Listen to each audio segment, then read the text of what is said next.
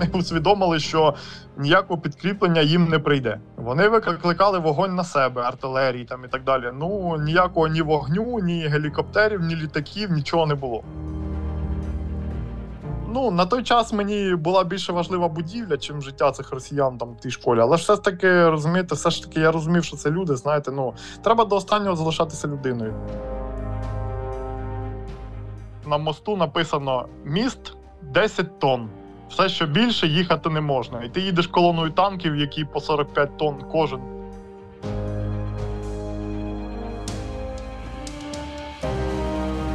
Усім привіт! Ви слухаєте подкаст Герої Харкова з Тетяною Федорковою та Володимиром Носковим. У вересні міста і села Харківщини, серед яких Балаклія, Ізюм, Куп'янськ, відзначають річницю звільнення від російських окупантів. На шляху до цих міст Збройні сили України виконали чимало завдань.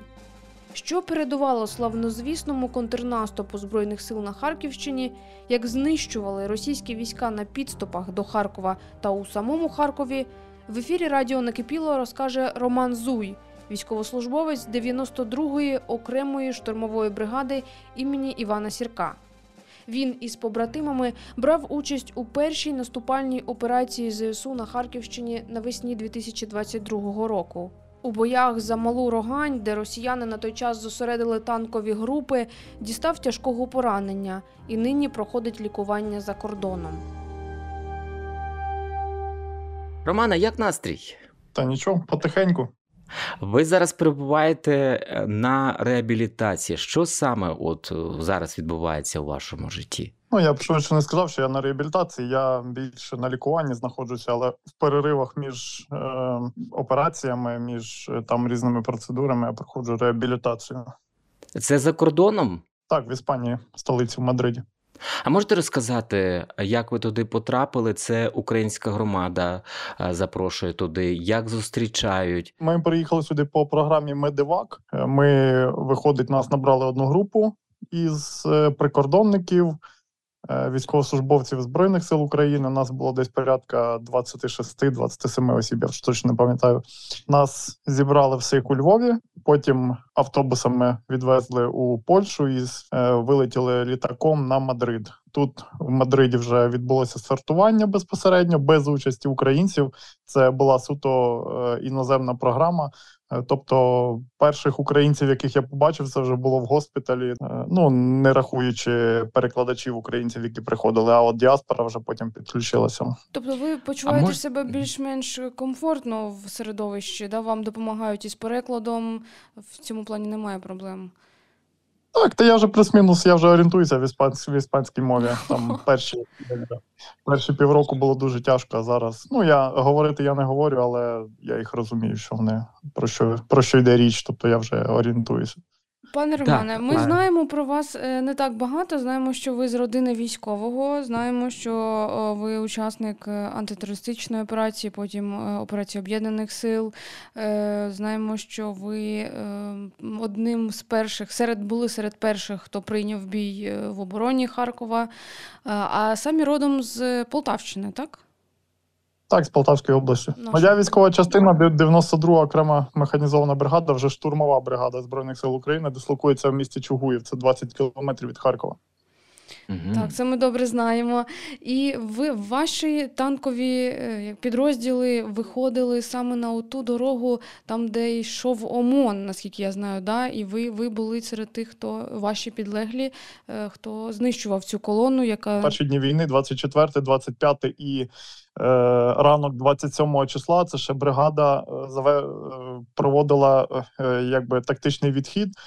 Е, Перегрупування і відхід до міста Харкова, тому що ми, е, ми тримали фронт десь приблизно 150 кілометрів. Для бригади це ну це нереально велика відстань. Е, Згідно статутів, прописано норматив для бригади в обороні в тактичній обороні. Це 12-15, там максимум 20 кілометрів. Це вже за якби висновками і до бойовим досвідом. А так це 12-15 кілометрів. тобто довелося Це відступати. е, з- Так, ну виходить, не, не просто довелося. Е, тактика боїв була побудована маневреною обороною. Ми фізично не могли стояти на кордоні і стримувати натиск російських військ, тому що нас би дуже швидко знищили. Е, Само завчасно було продумана тактика тактичної оборони. Тобто, ми тактичної оборони, так і маневреної оборони е, зайняли оборону по кордону. Зустрічали, наносили вогневе ураження, відходили. Зустрічали, наносили вогневе ураження, відходили на другу, третю позицію і так далі. І так бригада відходила до Харкова поступово. Е, То можна- 27 числа ми вже всі зосередилися в місті Харків і зайняли оборону міста. Для багатьох з нас, цивільних людей, війна стала повномасштабна. Війна стала неочікуваним, хоч і світова розвідка про це попереджала. А зараз, е, от з часом, вже військові почали там державні мужі, військові почали говорити про те, що ми готувалися, розсилали різні доручення, проводили тренування, конверти розсилали. От мені цікаво на прикладі а, вашому командира, вас е, готували до повномасштабки з вами? Проводили вже тоді тренування? Чи це от п'ята година ранку теж для вас стало а, ну, таким шоком? Що стосується повномасштабного вторгнення, ніхто якби на 100% не очікував, що буде вторгнення, і що війна зазнає таких масштабів, яких вона зазнала на даний час. Навчання, які проходять на кордоні із Україною, там е, російсько-білоруські навчання, чисто російські навчання, білоруські навчання там і тому подібне, вони проводяться майже щороку, іноді навіть декілька разів на рік. І щоразу Збройні сили України, якби головне управління розвідки, якби передбачали ризики вторгнення, та і ми відповідно готувалися. Тобто, це е, підготовка була. Е, Це була не перша моя підготовка вже до вторгнення Російської Федерації на територію України.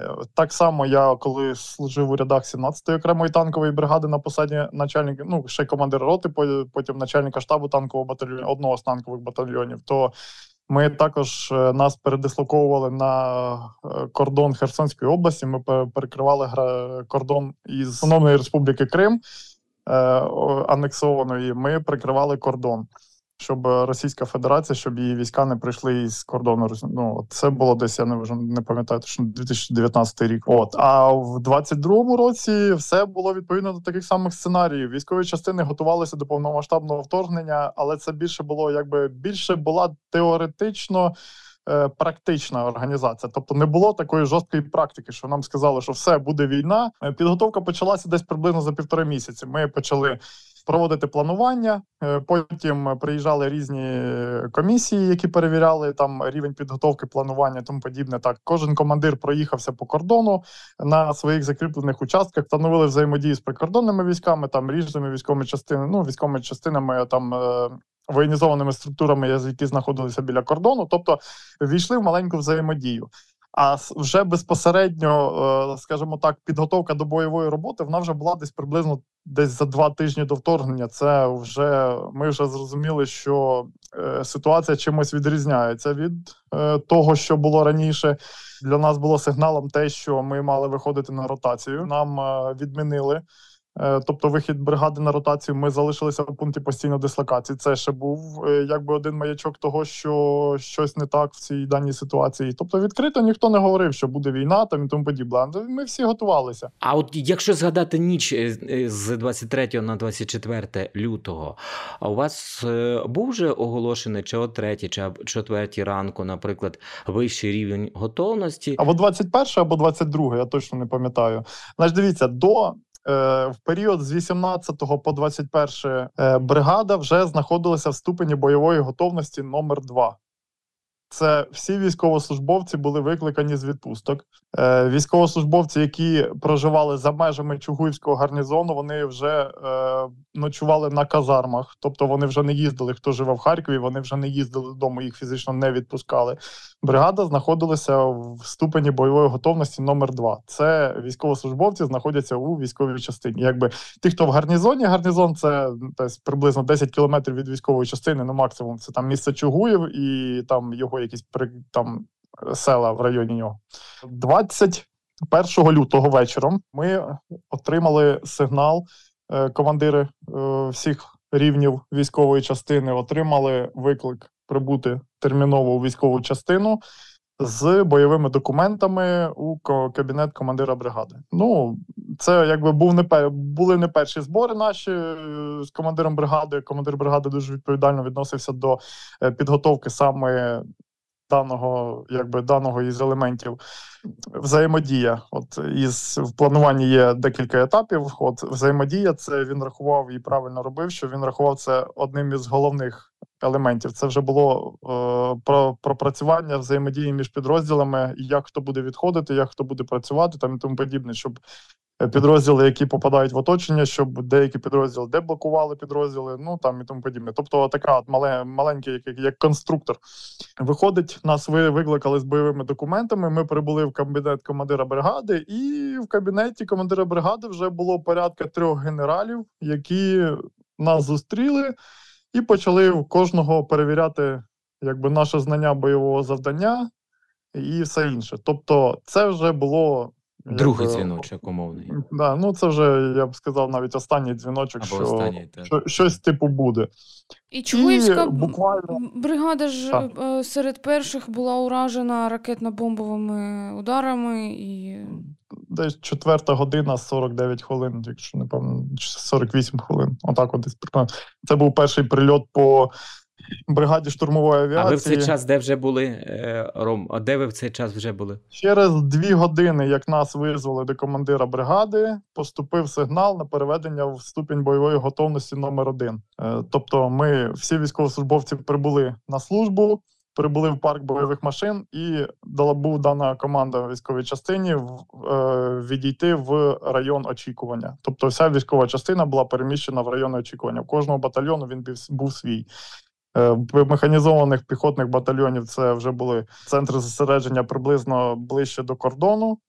Е, у кожного свій сектор, танковий батальйон і артилерія вже відповідно по своїх завданнях. Я знаходився на відстані приблизно там 5 кілометрів від е, військової частини. Я виконував роль загальновійськового резерву командувачення оперативного угрупування Таврія. Були ми знаємо мобільні вогневі групи, які заходили і вибивали ворога.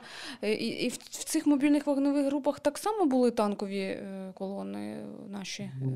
Як це відбувається? Ну, Дивіться, коли почалася війна, от ми, ну давайте із продовжую з 21 числа вночі. Ми вибули кожен в район очікування, в район зосередження. Прибули, організували зв'язок з командиром військової частини, який знаходився на пункті управління. От і перебували в ступені готовності номер один. Тобто техніка, ну це вже була не була зима, так сказати, але вже так Майже була заведена, рання, рання весна. Рання весна вже така була, але ще були там трішки був мороз, трішки холодно. Е, техніка прогрівалася кожні 2 години, 2-3 години, щоб вона була постійно температурний режим підтримувався, щоб можна було запустити техніку і поїхати, щоб не не витрачати час на її прогрів і тому подібне. 23 числа ми провели організаційні заходи, провели провели заняття, контрольний огляд техніки, обслуговування елементарне, ну і так далі. Ну просто знаходилися в таборах, організували харчування там і тому подібне. Просто всі знаходилися на своїх місцях. Піхота в себе, ми в себе танкісти, артилерія в себе. Там і всі підрозділи відповідно, які забезпечують забезпечили життєдіяльність, займалися своїми справами. От 23 числа, 17-18 година, вже так сутінки були. Е, Я розмовляв з командиром одного із механізованих батальйонів, другим, другого батальйону. Е, Значить, командир мені сказав, що він е, був на прикордонній. Е, на прикордонному пості і бачив, що противник виставив систему залпового вогню, тобто вже БМ-21 град От декілька дивізіонів вже стояли на бойових позиціях. На на бойових позиціях стволи були повернуті е, реактивних установок в нашу сторону, і біля реактивних установок вже лежали боєприпаси. Я чув по радіоефіру доповіді командиру бригади. Командир бригади дав казівку підвищити пильність там і тому подібне. Близько 23-ї години, десь близько 11 вечора, це вже була ну, якби ніч. З прикордонних застав почали поступати е, доповіді командирам механізованих батальйонів. Також мені знайомий зателефонував, що техніка е, Російської Федерації, а саме це штурмові підрозділи там на БМП, на БТРах, е, там різна протиповітряна оборона і так далі. Ну тобто побудовані бойові порядки. Вже знаходяться біля ну, біля межі державного кордону. Тобто вони вже просто вперлися в державний кордон, все як має бути, як статутом прописано, так от колона. Е, Дуже сміливо, знаєте, не по бойовому, а дуже сміливо. Так, от вони вперлися і вже чекали якби команди. Ну, відповідно, знову ж прозвучали доповіді і тому подібне. Ну і ми вже перебували в ступені бойової готовності, вже підвищеній, тобто екіпажі вже знаходилися безпосередньо біля своєї техніки. Ми вже почали якби збирати свої намети і тому подібне. Тобто, вже тоді було зрозуміло, що буде війна, і залишилось тільки чекати цього якби старт. А скажи, будь ласка, от при такому знанні е, все вдавалося зберігати холодний раціональний розум, чи все одно це неможливо і ти емоційно реагуєш, коли бачиш величезні колони росіян, які заходять на Харківщину? Як сказати, що ми не то, що ми не володіли якби до кінця обстановкою, що саме буде, е, ми не розуміли тих обсягів техніки і військ, які зібралися на кордоні. Тобто ми знали, що буде, е, якби що буде. Е, воно знаєте, коли ти його, коли ти не бачиш прости, противника, якби думати холодною головою простіше, чим коли ти бачиш ці колони по 2, 3, 4 кілометри, по тисячі одиниць техніки там і тому подібне. Ну це вже зовсім інше. От, до речі, ми не знали. Я, я, ну, да, Вибачте, що перебиваю вас. Е, я знаю, що байку да, кажуть, а може це не байка, може це і так і було. Що якби нацгвардійці на, на окружній знали, скільки там тих танків і скільки там іде росіян, то можливо б вони е, не були настільки стояли. Да, могла бути панічна історія. Тобто не такими запеклими і завзятими, так, да, так, ти так. хочеш сказати? От, наскільки це правда, як ви думаєте, що це, це теж могло зіграти роль? Я не знаю, все все ж таки все залежить від людей. Все залежить від людей, від їх командирів, тому подібне. Головне зберігати управління і показувати своїм людям, що ви знаєте, ну що ви знаєте, і вони знають, що що треба робити, і тому подібне. Бо багато що залежало від командирів. Якщо знаєте, якщо ви бачите, що вашому керівнику страшно і він не може прийняти рішення, то відповідно від вас чекати якихось сміливих вчинків також не ну не доведеться. А коли з'явилася злість, от після першого да, побаченого там колони, їдуть, їдуть, їдуть, і це зрозуміло. Перше, це от ця не знаю, перша якась така. Якщо чесно, ну в мене не було ніякої злості. Не було ніякої злості, ми просто якби ми просто знищували те, що бачили. От і все. Якби просто ще поки не почали нести перші втрати, ми ще не розуміли, що це йде війна. Якби знаєте, воно таке було затміння. Ти ще не розумів, що почалася реальна війна, і тебе можуть отак от вбити там через 5 хвилин, через 10 тебе вже може не бути. Якби перші колони, які ми громили, то ну не було взагалі проблем ніяким, бо вони вони самі були фізично не готові до того, що буде такий опір. От елементарно, в нас був парад на День Незалежності, так? Ну так. Вони бачили, вони бачили, яка кількість військ була присутня на параді. Це тільки парад. 98% від цієї армії знаходилися в пунктах постійної дислокації. І десь нещасних 2-3% приймали участь участь на параді. Вони бачили, яку кількість техніки, озброєння, яка кількість людей там була, і як просто можна було провести так е, розвідувальні дані, рекогносировку там і тому подібне, і прийняти таке от тупувати рішення. От щодо тупуватості, я якраз продовжу Таніне запитання. Для мене взагалі дуже дивним видається, коли говорять, що, наприклад, росіяни користувалися старими картами. Це при тому, що є сучасна навігація, є GPS, там всякі да, навігатори. Е, є, Була дуже розвинута шпигунська е, мережа, і вкладали у це величезні роз, е, гроші. Значить, списки вони поскладали знали, кого треба в першу чергу буде зачистити. А на прокладання маршрутів для своїх е, військ захоплення вони не спромоглися. От для мене це настільки складно втямити, хоча я цьому тішуся, це нас врятувало. Але як так могло статися? Ну, дивіться, ви говорите про карти радянських зразків. Я вам скажу, що перші трофейні танки, які ми забирали, у командирів танків взагалі карт не було. У них були листки А4 формату, на яких були написані е, названня від е, кордону до міста Харків. Це така, якби цепочка.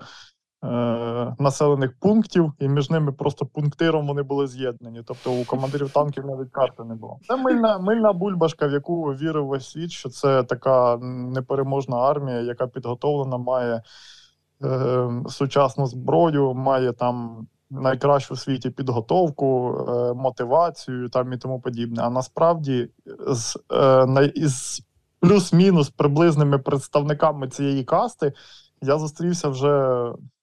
Це був бій на 134-й школі в Харкові. От там от я вже зустрів приблизно щось до того, що говорили по телевізору, екіпірованих військовослужбовців, які вже мали і гарміни, там навігаційну апаратуру, вони мали карти. Тобто вони вже там вже були люди, які реально знають, що вони роблять. Ви були в тому танку, який знищив цей? Так, це мій танк. Пам'ятаю, що з усіх боків нам передавали інформацію, що горить школа, але ніхто не розумів, що відбувається. Знаємо, е, знали тільки те, що стоять тигри біля школи, і потім вже постфактум дізналися про те, що там був наш танк. Це все почалося 27 лютого вранці. Приблизно о 5 годині е, ранку Російська Федерація проходить, проводить таку ну, дуже потужну артилерійську підготовку.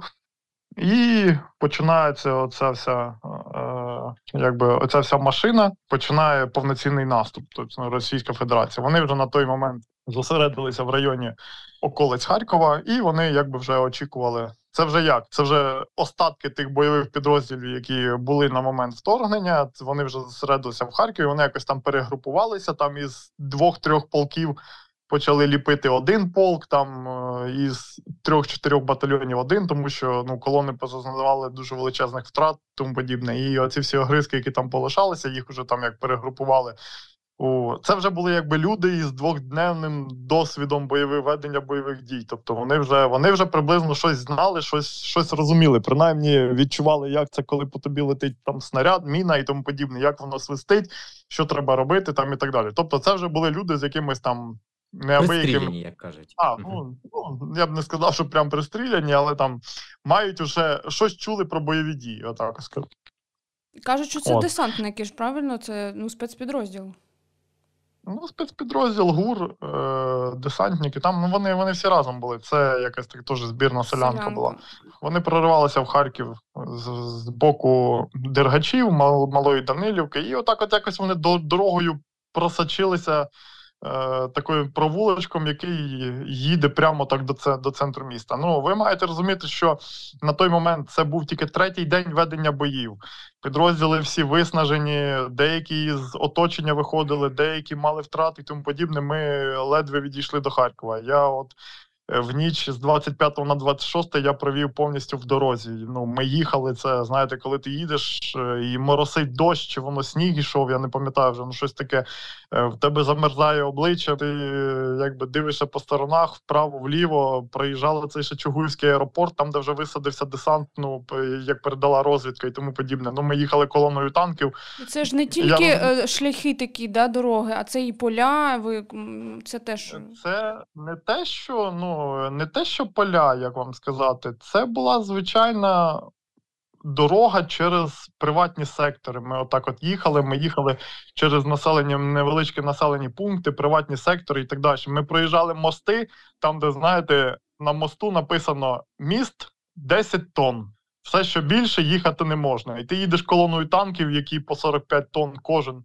І так далі. І ти думаєш, а що буде? Нічого. Ну, як правило, радянська міцність вона далася в знаки. Ні, ні один міст, не те, що не, шатався. таке відчуття, що вони там по 100 тонн витримують. От, е, і ми отак от їхали, ми, ми відходили. Якраз я замикав колону бригади, механізовані батальйони вже відійшли на околицю Харкова. Я замикав механізовані, виконував завдання тильної похідної застави. І моя задача була якби виграти час, поки механізовані підрозділи розсередяться на обороні Харкова, вже займуть свої райони оборони, організують зв'язок. Ну тобто, вже проведуть певні там елементи організації, щоб можна було вже виконувати завдання. От і я відходив саме останній. Ну слава Богу, якби таких боїв прям е, моя колона не зазнала. Ми там знищили одну диверсійну розвідувальну групу і бачили, що нас бачать, в нас ціляться, але ми так їхали колоною, повернули стволи. У мене було 15 танків, ми повернули стволи всі в сторону аеродрому. Ну і там смільчака не знайшлося, який би вистрелив по нам. Ну тобто, трішки грали, грали на їхній сміливості. Ну і тобто, як танки, та, танкісти виграли, можна так сказати. От, е, і 134 школа. от от безсонні ночі в нас були.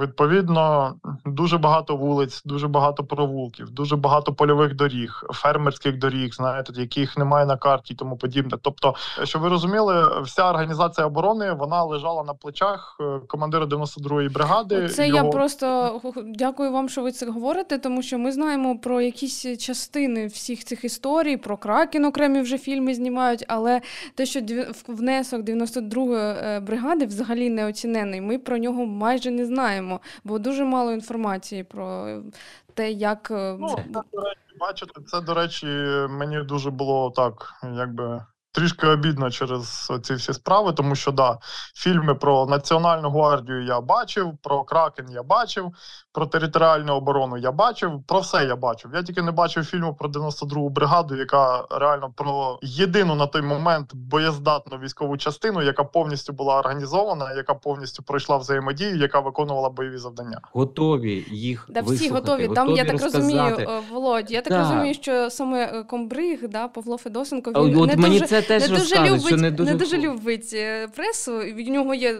важливіші задачі, але да, щоб організувати можливо можливо, хтось із заступників або хтось, хто готовий розказати про ці бої, це було б, звісно, класно. Бо Тобто, це, ми я втрачаємо... до чого веду, Романе, це не наша вина, що ми не розказуємо. Ми дуже я хочемо. Я про вас нічого не говорю. Я прекрасно знаю, так, ви правильно сказали.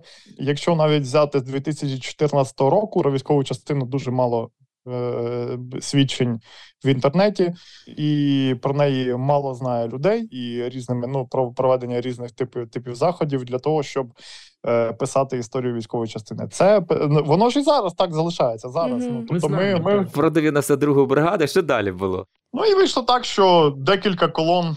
Цих тигрів е, броньованих Камазів прорвалися в місто Харків. Я аналізував це все. Але вони реально ну ви та теж відчуваю, що що вам це болить, да? що ви відчуваєте якусь відповідальність за те, що вони прорвалися. А, ну це не мало статися. Але просто... Е, реально з вулиці, де стоять будинки, будинки, люди, люди, люди. Це великі жертви. Ну так, ну і нікому, ну.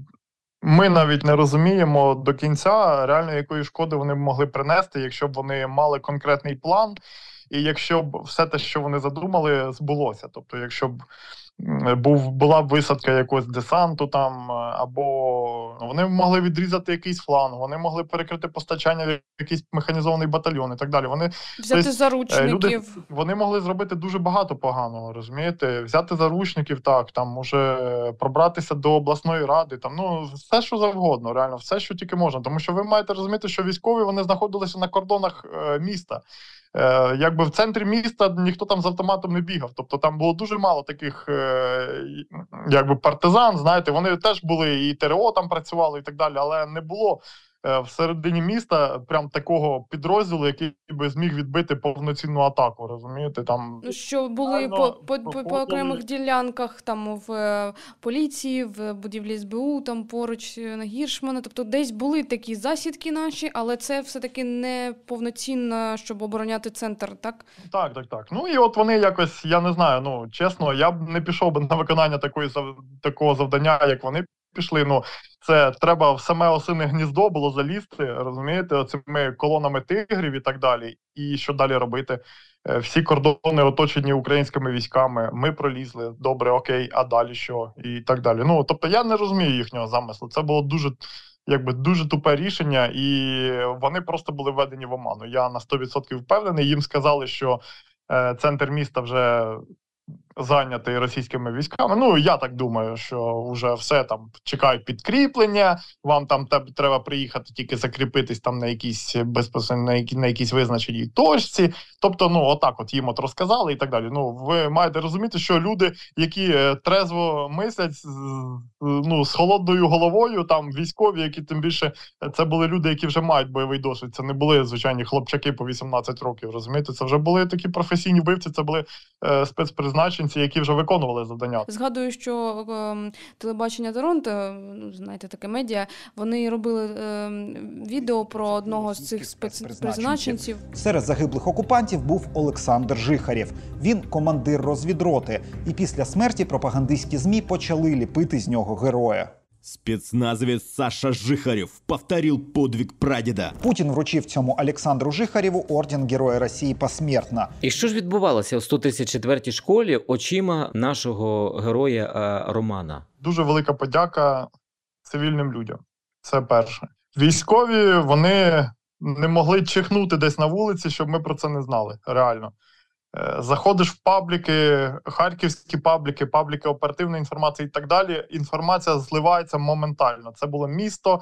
В місті дуже класно працював інтернет. Тобто, наші, наша розвідка, е, наші спеціальні люди призначені в батальйонах, дивізіонах. і далі моніторили цю інформацію. Ми бачили, куди рухається ворог, що він робить, де він, як, куди повернуться. Ми бачили все. Просто вони були приречені на поразку, і з самого моменту, як вони тільки пере.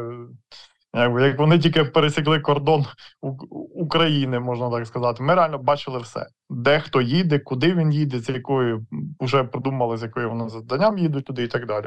Ця колона їхала по Харкову. Вони розділилися. Одна колона поїхала в район 134-ї школи, а одна поїхала в іншу сторону. Не пам'ятаю, як там називалася вулиця. Е, оці чотири тигра згорівші, три тигра, які там стояли, їх було чотири.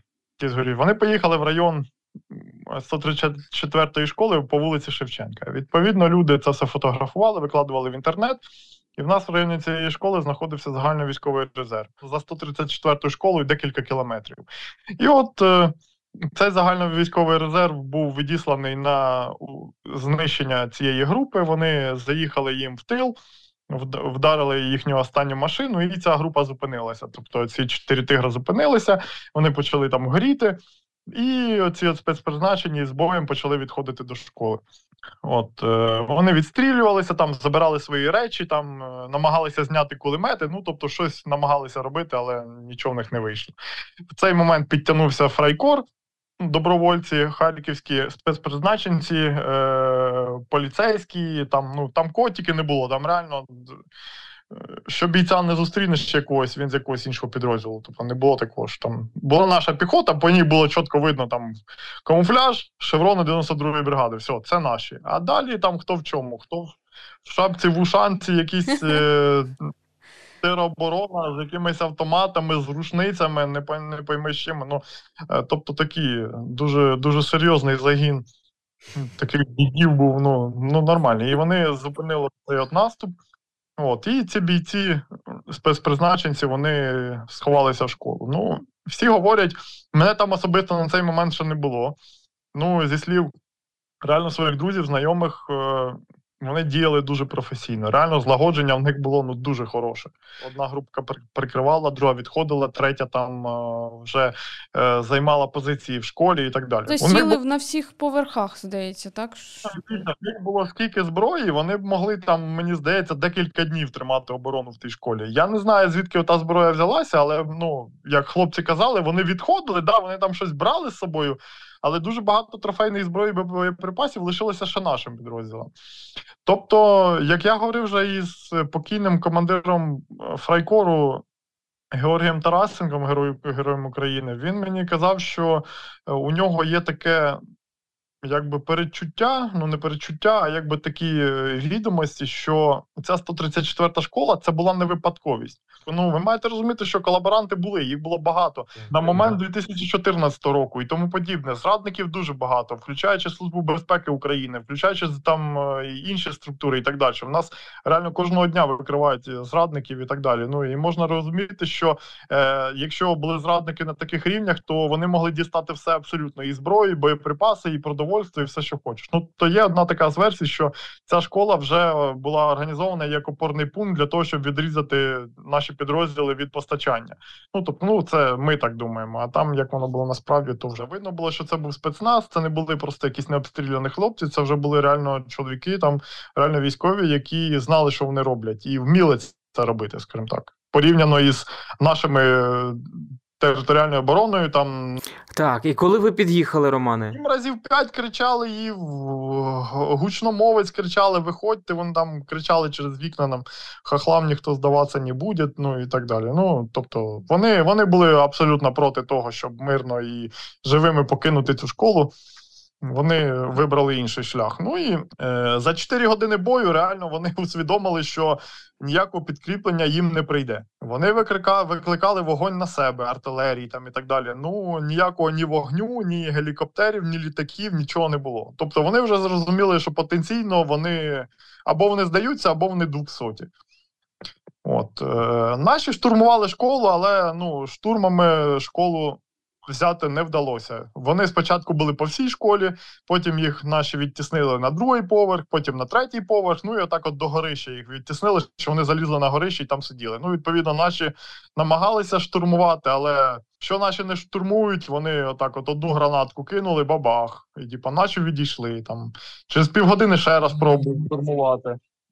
Їм знову гранату. І отак от Втрати людей. Так, просто втрата людей, якесь поранення, там десь щось, як. Тим більше працювали їхні снайпери в цей час. Також працювали, наші під'їжджали, працювали з БТР, з БТР 4Е. Вони стріляли по школі з одного БТР, потім з другого БТР, потім е, один БТР росіяни підбили. Він стояв якраз, ну. По картинках, може, ви бачили, він палаючий стояв перед перед тиграми цими горівшими. Ми розуміємо, що в них втрати були також, але знаєте, вже нянчиться з ними вже ніхто не хотів, бо реально було дуже багато часу провели. Ця група, яка знаходилася біля школи, вона мала виконувати інше завдання. А нас ця школа вона просто стопорила виконання бойових завдань. Просто, от, знаєте, як закинули оцих черв'ячків в цю школу, і вони там сиділи, і вони зава... вони просто фізично заважали. І треба було максимально не допустити, щоб настала ніч, тому що вночі ну вони могли б діяти вже більше якось вже більше сміливо і так далі. Тобто вночі вони могли б і вирватися з, цієї школи і так далі. Тим більше ж. Е, людей ставало все менше, бо людей е, викликали на підкріплення на передній край там і так далі. Тобто треба було щось робити. Ну і вони, командир підрозділу Фрайкор звернувся до командира бригади, і вони попросили командира бригади, щоб він дав танк. Командир бригади викликав мене, казав один танк на 134 школу. Я дав машину, я дав один танк. Він поїхав, але це була машина, яка була тільки прийнята з заводу, яка ще навіть не стріляла на полігоні, і вона не вистрілила. Вона була нова. Ми її ще навіть не встигли обслужити, толком. Е, Бо всі інші танки в мене знаходилися вже на передньому краї, вони вже воювали з піхотою, ну як і всі. Е, І командир бригади каже: Давай ще один танк. Я так прикинув, у мене там інші машини були е, технічно несправні, бо там під час маршу десь там е, гуска ну, вже розтягнулася, десь там ще щось. Ну, тобто такі не сильно значні проблеми, але вони були. На той момент я не міг ризикувати і відправити машину, яка могла там десь зупинитися, бо щоб ви розуміли. Харкові навіть ми боялися цих територіальну оборону і партизанів. Ми їх боялися, бо тільки наступала ніч, вони стріляли вже і по своїх, і по чужих. І от тих, кого бачили, хто рухається, по тих і стріляємо. Ну тобто, це вже було заборонили повністю переміщення в темну пору доби. Наступить ніч. Ну не дай Бог. Я не міг ризикувати хлопцями, тому до командира бригади підійшов і сказав, що моя машина готова. Я готовий. Командир бригади сказав: Ні, саж- сажай командира танка якогось. Я сказав, мій екіпаж поїде або зі мною, або взагалі не поїде. От, ну і він сказав: ну давай, типа, тільки обережно. Там я ж типу кажу, ну я ж вроді не, не солдат, не командир батальйону. Я кажу, ну це зробимо в найкращому вигляді, як, як має бути, і так далі. Ну я приїхав до школи, е, там мене зустріли. Ну, командири всіх підрозділів. Я зустрівся зі своїми, поговорив там і так далі. Ну і продумували ми, що робити. Останній раз уже в гучномовець запропонували ми здатися. Райко запропонував здатися росіянам. Вони знову ж свою стандартну фразу хахлам ніхто здаватися не буде. Ну, не будете, то не будете.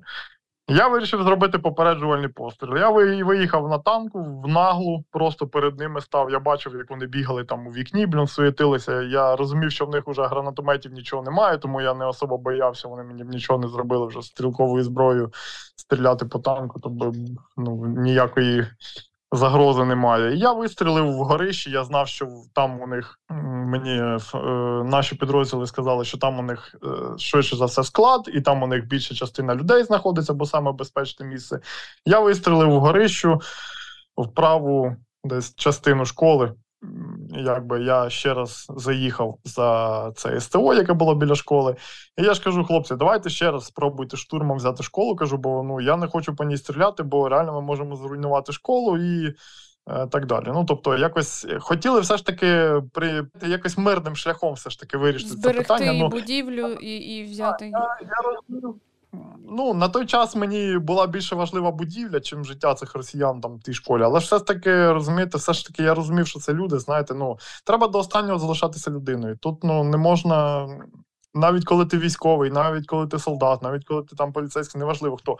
Треба до останнього залишатися людиною, бо е, до тебе також має бути більш-менш людське відношення. Є відношення. Є міжнародне гуманітарне право, воно все розписує і тому подібне. Ну тобто, ми хотіли якось це все звести до самих мінімумів, щоб в них не було втрат. Взяли б їх тихенько в полон, передали б службу безпеки України, їх би вже давно поміняли. Але вони далі чинили опір, далі кидали гранати. Далі це я виїхав ще пару разів, вистрілив е, в школу, вистрілив в одне в одне вікно потім вистрілив ще раз чердак і так далі. Тобто я так по два-три вистріли я стріляв і так далі. Поки вони не почали вже вести вогонь реально по нам, якби лампочка вже остання перегоріла, якби останній контакт, який тримав. Просто як, якось мою людяність, мій гуманізм, знаєте, який тримав. І я все просто я сказав, дав вказівку навіднику. Ми зараз виїжджаємо і просто розносимо всі вогневі точки, які ми бачимо, просто вщент висаджуємо все БК машини просто в школу. Спочатку в лівий край, я бачив, як вони бігають там по школі е, до правого краю. Отак от ми їх ганяли по тій школі, поки вони не закінчилися. Так. От. А це І... близько 30 людей, так? Там було? Ну, десь так, десь так от приблизно. В переривах між боями, коли там е, хлопці намагалися все ж таки штурмом брати ті школи, я я завів один тигр, який був самий перший камуфльований, який стояв в колонії. Я його відігнав, я його потім командиру бригади подарував вже в самому кінці. Одна машина, вона зараз в 92-й бригаді знаходиться трофейна. Командиру бригади. Тому був подарунок від мене за те, що він мене випустив повоювати трішки, бо я вже теж розумієте. Останній раз я воював командиром взводу, а то я вже був командиром батальйону, і якось вже привичка, і відвик, і все. Так от я я розніс всі вогневі точки росіян, які знаходилися в школі, і так далі. Потім я поїхав на завантаження боєприпасу, і там уже мені позвонив із фрайкору і сказав, що школа загорілася. Ну я не знаю, можливо, чи газопровід перебили, чи ще щось. Ну тобто, я не знаю, що трапилося. Ну цілком ймовірно, що при веденні воєнних дій, коли пулі гарячі, осколки гарячі і тому подібне, що може щось таке трапитися. Ну і загорілася школа. Я приїхав, потім поповнив е, боєкомплект. Я ще на зворотньому шляху, коли їхав, я ще витягнув два БТРа підбитих. Е, танком відтягнув до точки зосередження, до ну там, де був штаб бригади нашої і пункт збору пошкоджених машин. Коли я вже приїхав, школа вже так нормально горіла. Ну вона вже і тобто не горіла тільки одна частина. Школи сама ліва, і ми прекрасно розуміли, що всі, хто вціліли, вони напевно там. Тобто я виїхав, зробив ще пару пострілів. Ну, так, от в перший, другий, третій поверх і в чердак. І все. І ми вже розуміли, що там, напевно, живих уже немає. і Ми просто чекали. Ми вже стали і просто там говорили біля школи. Школа палала, викликали пожежників. Відповідно, ну, понятно, що ніхто не приїхав. Реально бачимо, як деякі намагаються вистрибнути з вікон. Ну, Ми реально бачили один чи два військовослужбовця е, Збройних сил Російської Федерації вистрибнули з вікна.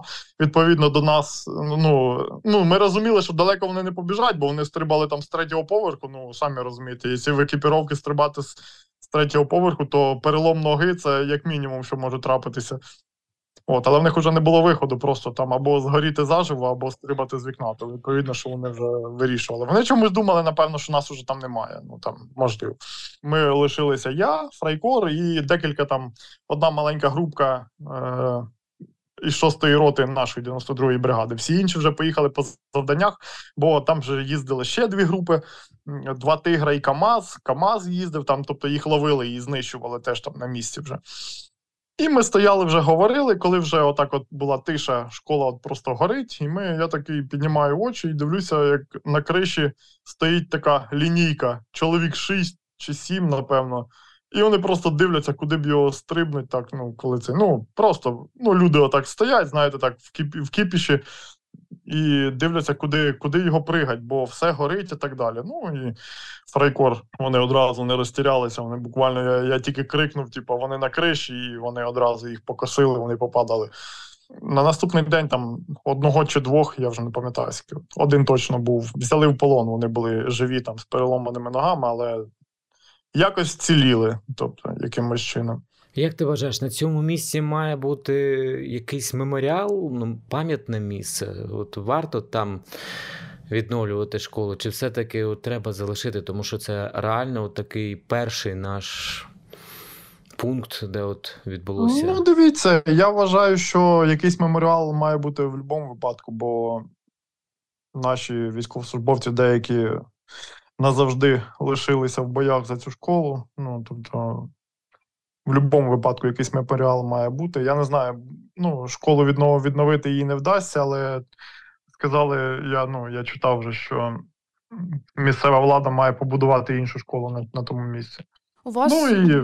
в, пам'яті е, цей день от як закарбувався? Як, як... Так, звичайно, ну, це був переможний бій. Це був день, коли ми розуміли, що ми набагато професійніші за російську армію, що ми маємо свою ціль, що ми маємо ідею, що ми на своїй землі, що люди нас підтримують, що люди нас люблять, що вони бачать у нас ну, справжніх захисників, вони нам довіряють і тому подібне. Ми бачили, як працювали люди. Люди допомагали, чим могли. Вони починаючи від їжі, що там якийсь дідусь, знаєте, старенький з каструлею борщу до нас виходив там і годував там хлопців і так далі. Ми йому говорили, що ну, та не треба, в нас все є, дякую. А він там ну видно, що людина віддає, якби якби не остання, знаєте, що в неї є там. І до більше таких уже. Заможних людей, які тримали магазини там і тому подібне, які просто-напросто тормозили машини і казали: заходьте в магазин, беріть все, що вам треба. Е, там, ну, Тобто, видно, отак, от, знаєте, як люди об'єднувалися, об'єднання це от було видно і видно. ну, В цей день я реально розумів, що ми не здамося, і ми будемо воювати до останнього, і ми переможемо в будь-якому випадку. Коли це буде, це вже інше питання, але що ми здатні дати відсіч оцим пропіареним е- і супервійськам, як мильна бульбашка, як це здалося от Російській Федерації. Про що ти зараз думаєш? Ти думаєш зараз про те, як відновиться здоров'я і продовжити військове життя? Ти думаєш про нову професію, можливо, знову ж таки нову професію, але у Збройних силах України і знову ж таки зараз кажуть, що навіть м- е, по здоров'ю непридатні люди можуть служити е- в армії, то на інших просто посадах. Або ж ти думаєш про цивільне життя? Про що? Ні, про цивільне життя я ніколи не думав. Е, Ну, я не бачу себе в цивільному житті. Я все життя був військовим. Я в 13 років я одягнув погони на свої плечі. Я вступив до Київського ліцею імені Івана Богуна, я вчився 4 роки там. Я вже дитиною, я вже був військовим. Тобто, ну я ні, ні, ніяк, ні в якому плані я не бачив себе в цивільному житті. Так, я розумів, що з танковою справою практичною складовою вже покінчено, бо я чисто фізично через вади своєї руки не зможу вже виконувати е, завдання, знаходячись в складі екіпажу бойової машини. Але я розумів, що батальйон я вже напевно також не прийму назад. По-перше, що якби я майже два роки був командиром батальйону, вже вистачить. З одної сторони, а з другої сторони, що мені буде трішки тяжко вже відповідно до стану здоров'я е, їздити по передньому краю. Ну навіть елементарно, щоб застібнути бронежилет, знаєте, мені якби однією рукою в мене нічого не вийде. Тобто одна рука в мене дуже слабенька, і вона. І ким ти бачиш себе зараз у війську? Як ти для себе це думаєш? Спочатку лишуся в військовій частині, побачимо, яку посаду мені доручать. Я в званні підполковника мене мають право поставити або на майорську посаду, або вище. Тобто, ну посади дуже обмежені і так далі. Я не знаю. Це вже тобто, все буде спокійно, нормально. Це це ти для себе це вже прийняв.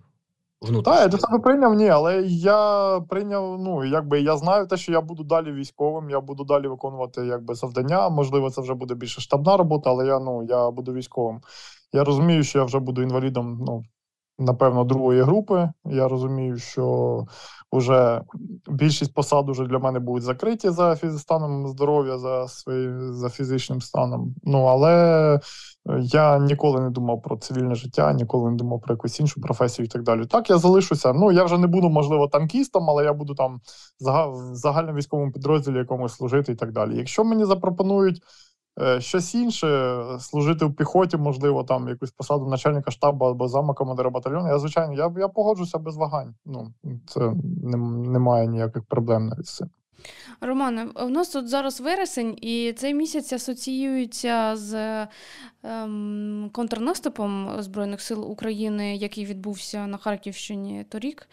І ем, я правильно розумію, що ви не брали вже участі в ньому. Ви отримали поранення Ні, я раніше? Вже, я вже був поранений, але я брав участь у першому бою, який був. Е, підґрунтям, скажімо так, для цього контрнаступу. Це був була перша, е, перший наступальний бій, який про який провели війська взагалі в цій кампанії. Це ти маєш на увазі кінець березня? Так, це вже був кінець березня. Це 25 березня вранці було. Ми штурмували населений пункт Мала Рогань, там, де знаходилися, там я не пам'ятаю навіть декілька танкових батальйонів противника, танкова БТГР там знаходилися. Вони перерізали повністю дорогу. Ростовська траса. Траса, траса, що йде на Ростов від Дону, від Харкова на Ростов на Дону. Ми їздили всякими об'їзними дорогами. А ця от е, центральна траса вона була перерізана російськими військами. Вони там зробили блокпост і розстрілювали всі машини, які їхали на Харків або з Харкова. Ну тобто вони відрізали місто від постачання. Ми окружними дорогами різними. Ну, Це відповідно так 20 кілометрів до Харкова, а так порядка 50 кілометрів. Розумієте, по такій полугрунтовій дорозі. Ну це було дуже тяжко пересуватися. І це ж на Чугуїв От, траса, да? Це ж ти... Так, так, так, так. І тебе знову відправили знищувати той танк, який трасу розстрілював. Так, ну не не, не суто танк. Я так так сказати, в мене була було завдання забезпечити підхід піхоти до посадки, тобто відтягнути увагу на себе, поки піхота ну повзла. Там ще була така погода, і не дощик, і не сніг, а щось таке. Ну плюс-мінус, щось така дуже волога. Піхоті було дуже тяжко лізти. Там таке, як глина була. Ну тобто, я тільки. Честь і хвала тим хлопцям, які виконували ті завдання. Я розумію, коли ти йдеш, коли ти тягнеш джевелін якийсь на собі, знаєте, там або ще щось. Ну це ж Е, просто титанічна робота нашої піхоти, яка була на той час. І ми з чотирьох напрямків з напрямку Харкова працював один танк з мого батальйону. Е, чуть-чуть ближче до блокпоста на в'їзді в Харків працював один танк е, теж мого батальйону. Потім зі сторони, чуть вище Рогані, там де картонна фабрика, працювало два танка 93-ї е, бригади, яка була підпорядкована мені. Одна танкова рота була мені підпорядкована. От е, і я на своєму танку виконував якби завдання із бойової підтримки, якби забезпечення. Я, тобто, вже був на останній випадок. І так вийшло, що наша піхота все рухалася, вся весь механізм працював, все було добре і так далі. Але щось пішло не так, бо один танк виїхав на ну так, от якби вдоль посадки, і почав просто стріляти, не пойми куди. Блін. Наша піхота думала, е, що він стріляв по них, але насправді він просто вів вогонь, а так от розстрілював то по хатам, то ще кудись і так далі. Мені поступила задача знищити його, бо е, він міг би так ненароком би попасти і по піхоті, по нашій, і або знищити якусь ще машину, яку там, ну, ну я не знаю, ну все, що завгодно було. Тобто повністю заряджена машина, блін, виїхала і почала стріляти. Ну і ми поїхали, відпрацювали, знищили дві машини там е, одну, один танк точно, а е, і щось одне стояло, було теж вело вогонь. Я так до кінця не не, не розібралася. Це було десь дистанція 2 1200 метрів, ну це трішки багато. Ну як, для танка це нормально. Ми вели вогонь без полупрямої наводки, і без ніяких проблем, але просто ідентифікувати ціль нам не, не, не вдалося. На дозавантаження боєприпасів, коли вже від'їхали з вогневої позиції, я буквально ми їхали заднім ходом, в мене відкрився люк. От, я його закрив раз, потім він ще раз на качку на якомусь відкрився. Тільки привстав і отак от біля мене бабахнуло щось так добре. От, і я відчув, що рука не, рука не рухається, почала кров хлюпати, якби з обличчя і так далі. Ну і от мене екіпаж мій евакуював, що там по радіостанції там щось десь керував трішки, чи я як міг. Потім наклали мені жгут, ну і по втраті крові я вже втратив свідомість. Вже коли мене посадили в машину ж якби евакуації, я вже втратив свідомість. Ну як чудом врятували в харківському госпіталі завдяки професійному су- судинному хірургу, який якому вдалося відновити кровопостачання, тому що рука вже знаходилася в е, некричному стані десь приблизно 12 годин. Тобто вона була знаходилася судини без крові.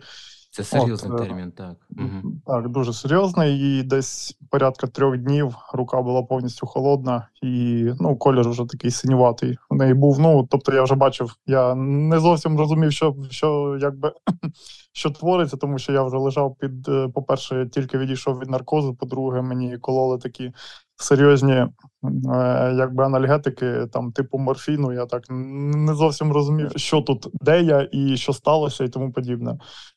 От, але через е, вже на третій день в мене почала з'являтися сатурація в крові. Тобто, вже вони почали бачити, що рука потихеньку починає відновлюватися. Я втратив багато через некроз, я втратив багато шкіри на руці. Ну як воно, знаєте, таке ж щось типу того, як змія скидає шкіру, це типу того і було на руці. Я так просто, ну як просто така нормальна, такий на нормальний слой шкіри він зійшов. Тому мене видно, що рука така трішки-трішки худіша. Нервові клітини на той момент ще не відновлювалися, тому що нерви вони відновлюються, але їм треба дуже багато часу для того, щоб відновитися. У мене навіть зараз рука ще на стадії відновлення вже пройшло більше, ніж півтора року з моменту поранення. Рука ще до сих пір відновлюється. Є такі частинки, е, якби ділянки на руці, які я ще не відчуваю, але вже дотик, е, якби тепло, коли тепле, гаряче, я вже там холодне, я вже відчуваю. Е, Серйозне ушкодження щелепи і обличчя. От е, мені повністю зрізали всі м'язи жувальні з лівої сторони і пере, переламала щелепу і з лівої сторони повністю, і з правої сторони вона вже інерційно тріснула від пошкодження. Від е, удару по голові е, луснула сітківка ока. Тобто безпосередньо око не було уражено, але от від, від цього удару, ну якби від тиску, е, око ж воно в нас е, е, представляє собою в більшій мірі е, якби рідину і оболочку, то от не витримала сітківка і відшарування сітківки було. От, то мені зробили в Україні операцію на оці. Ну, дуже добре Припаяли, зробили п- Там- сітківку припаяли, так? так, її припаяли, але ж ви розумієте, сітківка це одна із, е, якби це частина органу, яка не має регенерації. Сітківки вона не, регенерує свої клітини. Тобто, оцей шов, який лишився від е, запайки, він мені заважає бачити. Тобто, ну як, я бачу лівим оком, ну дуже погано, але бачу. Тобто, якщо закрити праве око, я зможу там, знаєте, там дійти, щоб не вдаритися там ні, щось, ні, ні ногою, там, ні, ні головою, не зачепити щось. От, але от прямо, от я бачу прямо цей шов, як я просто це сіра зона, знаєте, таке, як, як монітор, так однією рукою закрити по центру. Ви будете бачити, що зліва, що справа, але не бачите прямо. А друге око бачить добре. Так, до друге око. Ну, я відчуваю. Роман, то ви щаслива людина, то все нормально. Я вам Та, та, кажу, та, як і людина, я- яка має Ну, порушення зору, то я вам кажу, що все. Але мала Рогань, е, Рогань і взагалі е, дорога е, на Чугуїв тоді була взята Збройними силами України. Ну, невдовзі. Так, так, там було дуже, дуже багато трофеїв, там порядка 10 танків російських, і машини, бойові машини піхоти, тягачі, автомобілі. Ну там дуже багато було трофеїв і так далі. І це була така перша ем, Так, це операція була, наступальна. це була, це була сама перша наступальна операція. По-перше, в моєму житті, якби. Ну не то, що в моєму житті. Я ще приймав участь у Широкінській операції в 2015 році, але такого, знаєте, таких масштабів, коли працюють танки, піхота, артилерія, все це так далі. Це було ну якби можна сказати, це було вперше. Бо війна 14, 15, там 16 рік це був як дитячий садок порівняно із тим, що було реально з моменту вторгнення 24 лютого. А ти там в Іспанії стежиш е, за передачею танків для України? Вболіваєш? Так, я стежу, але все ж таки, як вам сказати, я експерт-практик в цьому плані. Я ніколи не говорю про ті машини, яких я не знаю особисто. Ну тобто, так є дуже багато зараз зразків іноземної техніки, але все ж таки хотілося б там бачити на власні очі, пробувати використати все, щоб розуміти, що це за техніка, як її використовувати.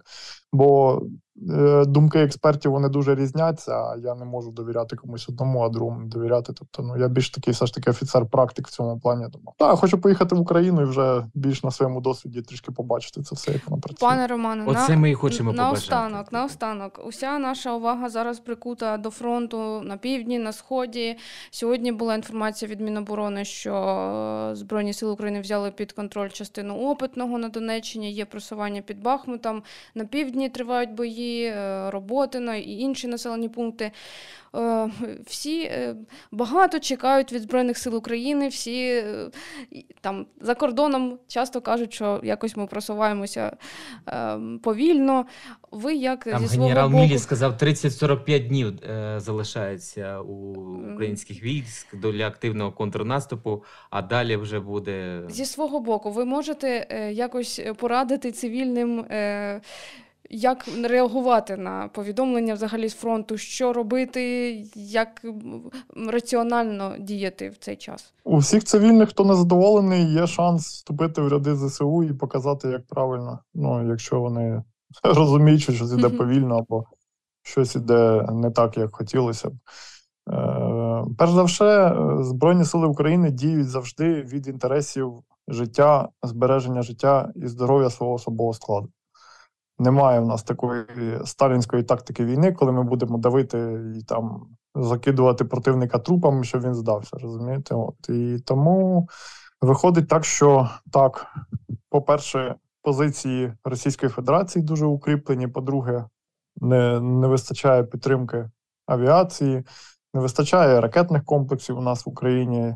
От, і дуже багато питань. Розумієте, експерти, які е, говорять там європейські, американські там і тому подібне, які там говорять, що там контрнаступ натягнувся і так далі.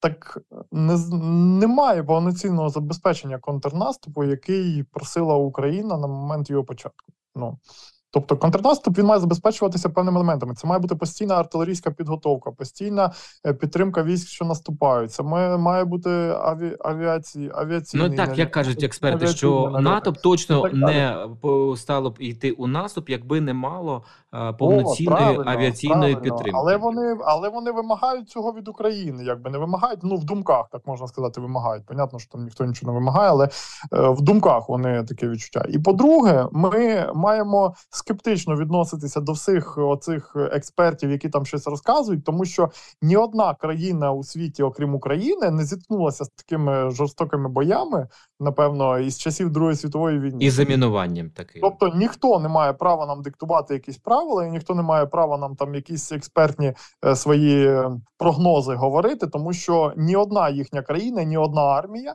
не є настільки професійною і не приймала участі в таких жорстоких боях, як українська. Е, Це як дивишся бокс, да, там боксують, там ти поставив гроші на одного, а він програє і так далі. І ти йому, та ти що не можеш вдарити? Так вийди і вдар. Я думаю, ще питання у тому, що і Америка, і Європа остаточно не визначилися, що вони хочуть в кінцевому результаті, тому що зараз можна читати різні думки, да, що вони хочуть, щоб ну як це.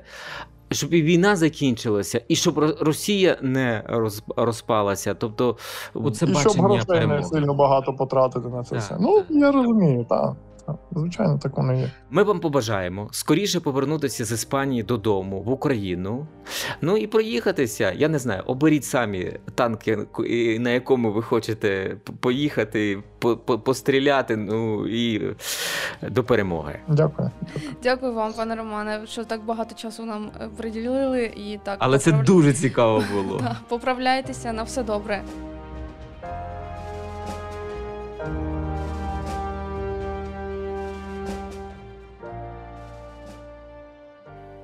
Ви слухали подкаст Герої Харкова з Тетяною Федорковою та Володимиром Носковим. На зв'язку з Іспанії був військовослужбовець 92-ї окремої штурмової бригади імені Івана Сірка Роман Зуй. На все добре.